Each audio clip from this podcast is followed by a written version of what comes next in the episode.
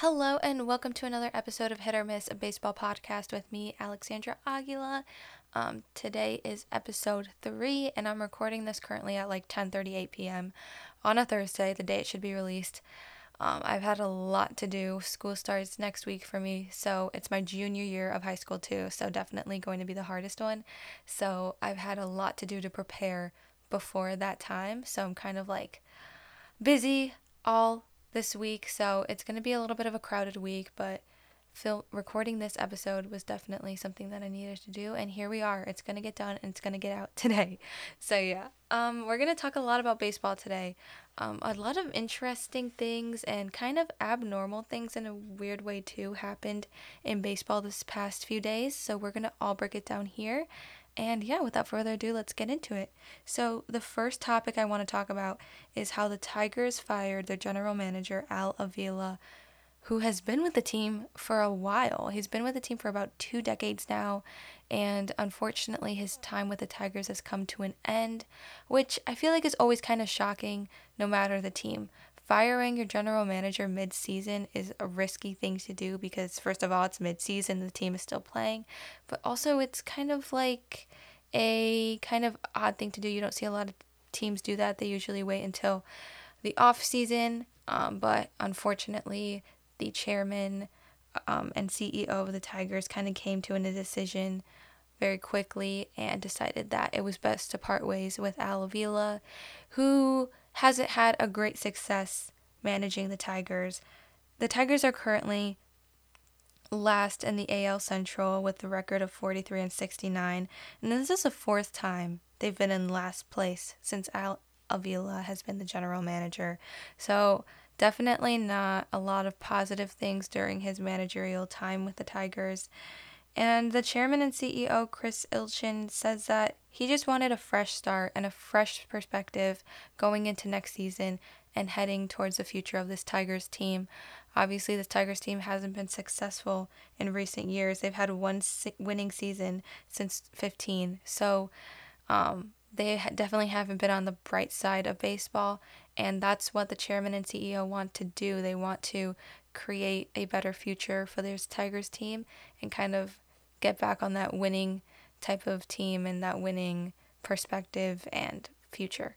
So, unfortunately, not really great for Al Avila, but um, he's been with the team for a while. He did was the one who like acquired Miguel Cabrera, but unfortunately, um, that really wasn't enough to get the team to where they wanted to be. So he ends up being fired by the Tigers, and now it's like, what are we gonna do? Like, now that the CEO has to go and look for someone new, um, which he said it was going to be a long and in depth process. Obviously, this isn't something that you go and pick a new GM the next following day. It takes time. And from reading what the Tigers have said, they want to go out and find someone that they know is going to bring them a championship and going to bring them a consistent winning team. So that might take a while to get a new GM, probably not until the off season. I think they're going to get a new one. So that's really the timeline for that. And then on the fan perspective, I think a lot of fans are happy about this. They obviously they're not happy that their team hasn't been successful in recent years. So I think that this is like a good fresh start for them. Um, you've had fans go to Tigers games and sit in the stands and wear T-shirts that say "Fire Al Avila" or that say like are booing him and things like that. So I would say that the fans are pretty happy about that move. But then again, you know, it is risky for them. But I think since they are in a place in the division where they're not really going and competing for a championship or a postseason, it's not as much as a risk than other teams. So that's really what happened there in the AL Central with the Tigers um, and looking forward to see what GM the Tigers will hire and what he or she can do for the future of the team. So yeah, so that's about that. Um, moving on, Shohei Ohtani joins Babe Ruth to have 10 home runs and 10 wins in the same season. How incredible is that? Shohei Ohtani continues to amaze us every single day. He's doing something new. He's literally like a magician. He he is showtime. Like you have to watch him at all times because you just never know what he's going to do. But big congratulations to him for joining Babe Ruth in that honorable category. Um, he got his 10th home run against the A's and then as well as his 10th win. He is currently 10 and 7 and in that game he had 5 strikeouts, 4 hits and retired 7 of his final 8, which is incredible as always. Um, but this season, he has 25 home runs and he has 100 pitching strikeouts for the second straight year. So this isn't something new that we're seeing from Shohei. He's done it before and he came back this year to prove that he could do it again. Because that's just what he does. I mean, he's just incredible. Um, you cannot find anybody else in baseball like him. So big congratulations goes towards him um, for joining that very, very, very prestigious category. But yeah, staying on the topic of California, but kind of moving forward, the Dodgers have passed the Yankees for the best record in baseball. We know that the New York Yankees were the first team to hit 70 wins, and then the Dodgers came right behind them and said, "Hey, we're going to do that too." So the Dodgers are currently sitting at 77 and 33 as of today, and they're on a 10-game win streak. They're flying by with the help of their hitters Mookie Betts, Freddie Freeman, just um, Trea Turner, excuse me, have been continuing to rake and continuing to bring that hot streak alive. They've been doing super super well for the Dodgers during those 10 games and since the deadline, even that.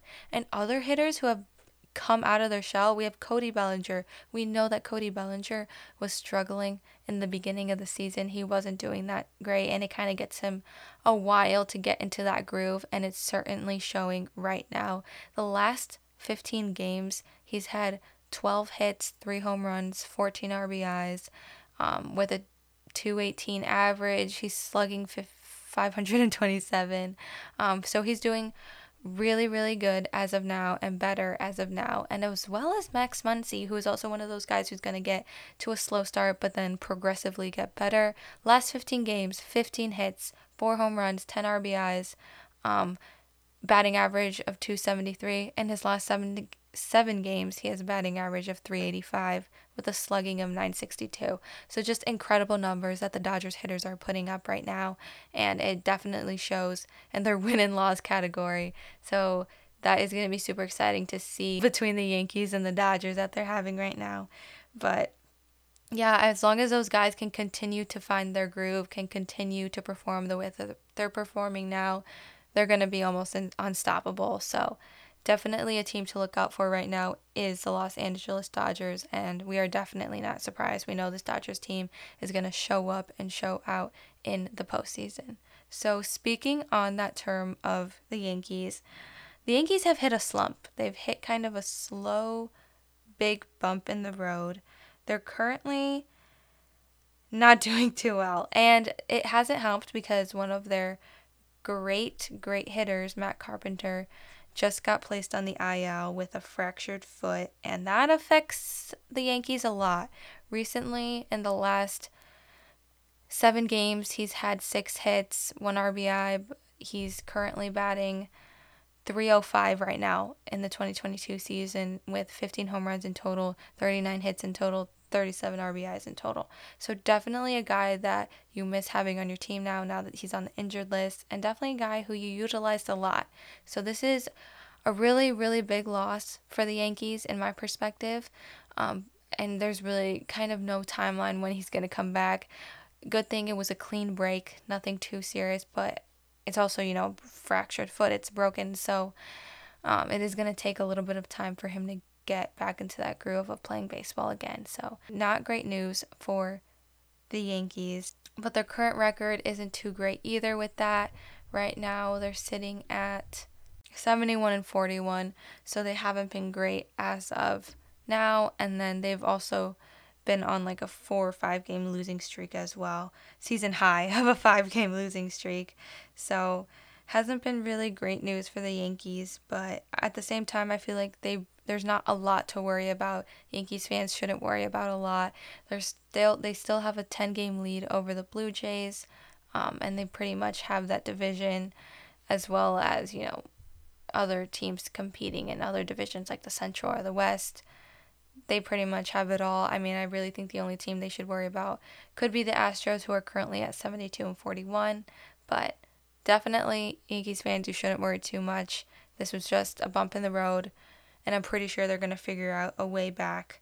Um, but yeah, so not really good news for the Yankees or Yankees fans after being 19 and 21 the past 40 games. So hopefully they can turn that around and that they could go back to the Yankees team that we've seen this whole season. So definitely looking forward to see what is in store for the future of the Yankees to see if they could keep this amazing run and this amazing season up or if it's going to hit kind of hit a decline now. So, definitely something to look forward to and to see what happens. And on that note with the American League and then talking about the Yankees, another team that they should look out for, like I said, the Houston Astros. The Houston Astros coach, Dusty Baker, recently went on the COVID IL. He was out for five days, but he is now back and better than ever. 73 year old Dusty Baker literally is thriving. I love Dusty Baker. He is a king, he is a legend. He is going out there every day, showing that he can still do what he does. So, thankfully, nothing too serious with him um, on the COVID stint, but he is back to normal now. He is kind of back in full health and kind of getting ready to bring his team to the postseason. So he was in time to return for a finale against the Texas Rangers and the Houston Astros. So thankfully, everything is okay with him, and we can see him back in the dugout. Moving on to the National League, the Braves had a big debut for themselves Vaughn Grissom debuted for the Braves because Orlando Arcia was put on the injured list. So Vaughn Grissom kind of got the call up, and his whole family was there, and he homered in his debut for the Braves. How amazing is that? I feel like a debut cannot get better than that. like that's literally like the ultimate like thing that you want in life. But he has just been incredible in AAA. He played 22 games in AA and he was hitting 363 with three doubles, a triple, three homers, 12 RBIs, 10 runs, and 7 steals in just 22 games. How insane is that? And then he moved on to AAA, but then came up to the big leagues and homered. I think that this is a really, really good prospect that the Braves have in their system. I'm excited to see if he's going to stay on this major league team. But um, if he doesn't, he's going to be a show to watch in the minors. So definitely keep an eye out for him. He's definitely someone that you guys should be watching, especially if you're a Braves fan. And he's kind of just another guy that the Braves have brought up that has shown a lot of power and a lot of um, momentum and stability. Another guy that the Braves brought up earlier was Michael Harris, who has been absolutely phenomenal since. So hopefully Grissom can bring the same exact energy and kind of keep that kind of young team going. So definitely really, really cool to see that debut from Vaughn Grissom.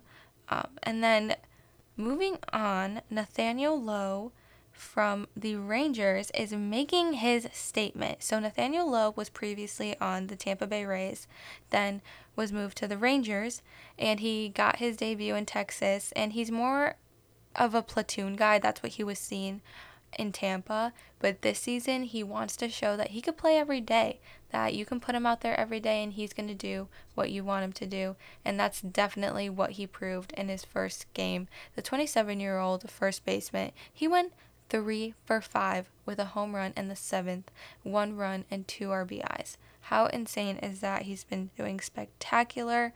Um, and he just wants to be a guy who plays every single day.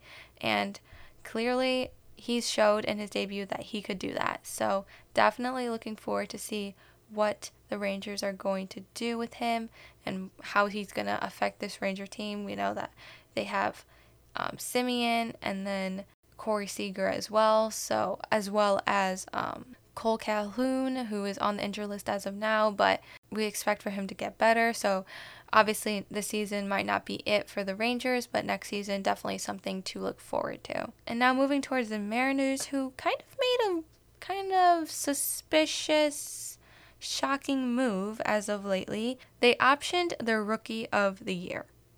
That is not pretty common.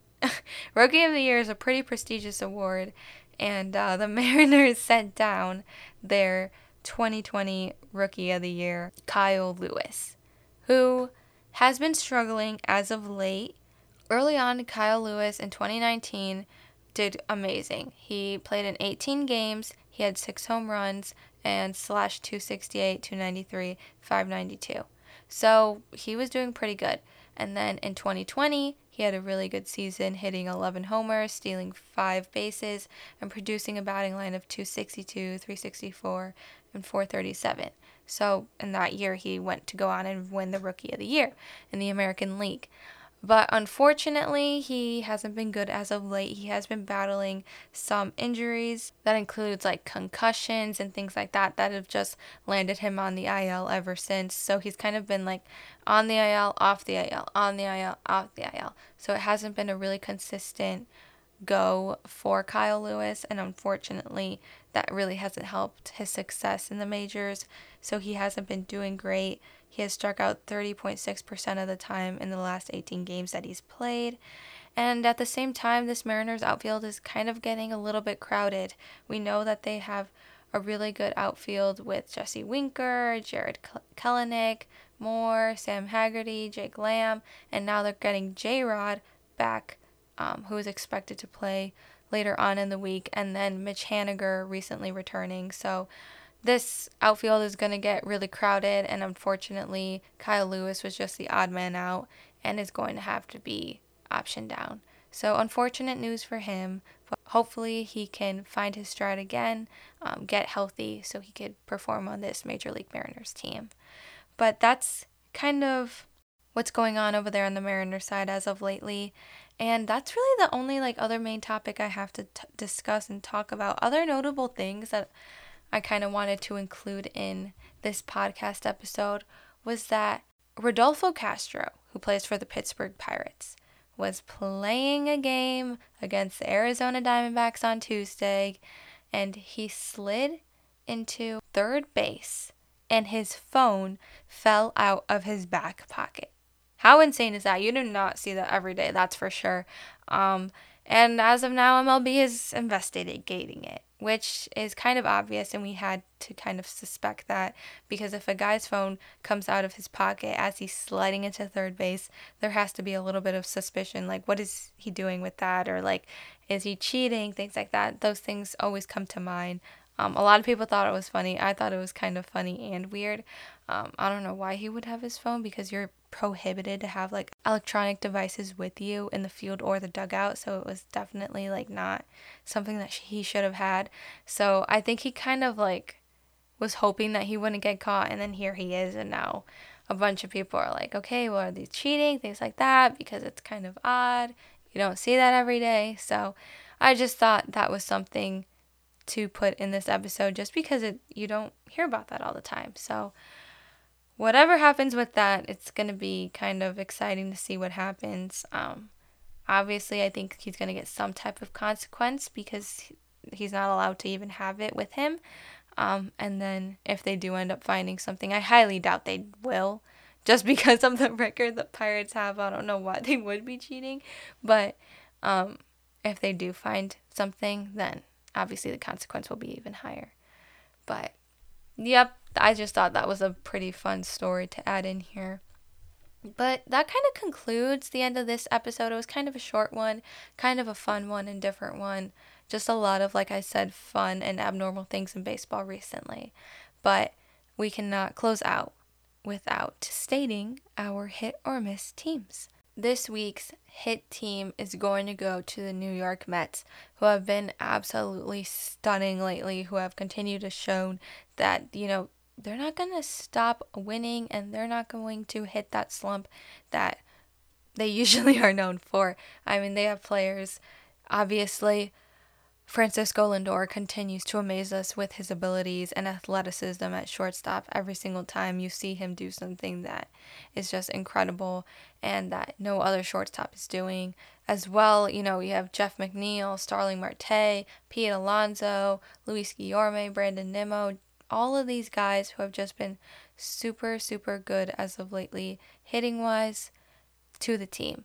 And then beyond that, you know, you got Diaz out of the bullpen, you have Chris Bassitt, you have Jacob DeGrom, who has recently come back off of an injury and his in his first start for the Mets in Citi Field was exceptionally well. Max Scherzer, who has shown that his age does not matter, he's still going to go out there and be the best he can. So, definitely my hit team has to be the New York Mets for this episode. And then moving on to my miss team, a team who really didn't shock me this episode and who really didn't kind of, I wish they did more it would have to go to the Boston Red Sox because they just leave me confused. Like, what are we doing here? They recently just lost three of four to the Royals and then got swept by the Braves. Um, and they go and play the Yankees starting on Friday. And we know that this Yankees team is very great and very good. So I don't know. They're just they just leave me confused because they're last place in the division right now at 55 and 58, um, three games below 500 and the Orioles are currently a, are ahead of them. So it's kind of like, what are they doing? Did the trades that they make at the deadline actually benefit them, or are they kind of stalling for the offseason? Like, what is the move? What is going on? They're gonna have to be my miss team because I'm just so confused on what the Red Sox are doing. Like, are they gonna go out there and compete and be a really good baseball team, or are they not? So it's gonna be interesting to see what happens in the next few days. Like I said, they play the Yankees, which I'm going to go on a prediction say they're not going to win that series, but then they go play the Pirates. I think they're going to win. And I'm going to go with that they're not going to win the series against the Orioles that they begin on August 19th. And then they go ahead and play the Blue Jays the following series, and then the Rays, and then the Twins. So the the schedule for the Red Sox in August is going to be difficult for them. And I don't know if they can pull it off. And it's kind of just going to be a slap in the face for all the trades that they made. So it's going to be interesting to see what happens with this team. But they are unfortunately going to have to be my miss team for this episode. But yep, that concludes my hit or miss teams. Thank you guys so much for listening to this episode. I'm so sorry that it came out so late, but junior year has been super, super stressful already and it hasn't even started.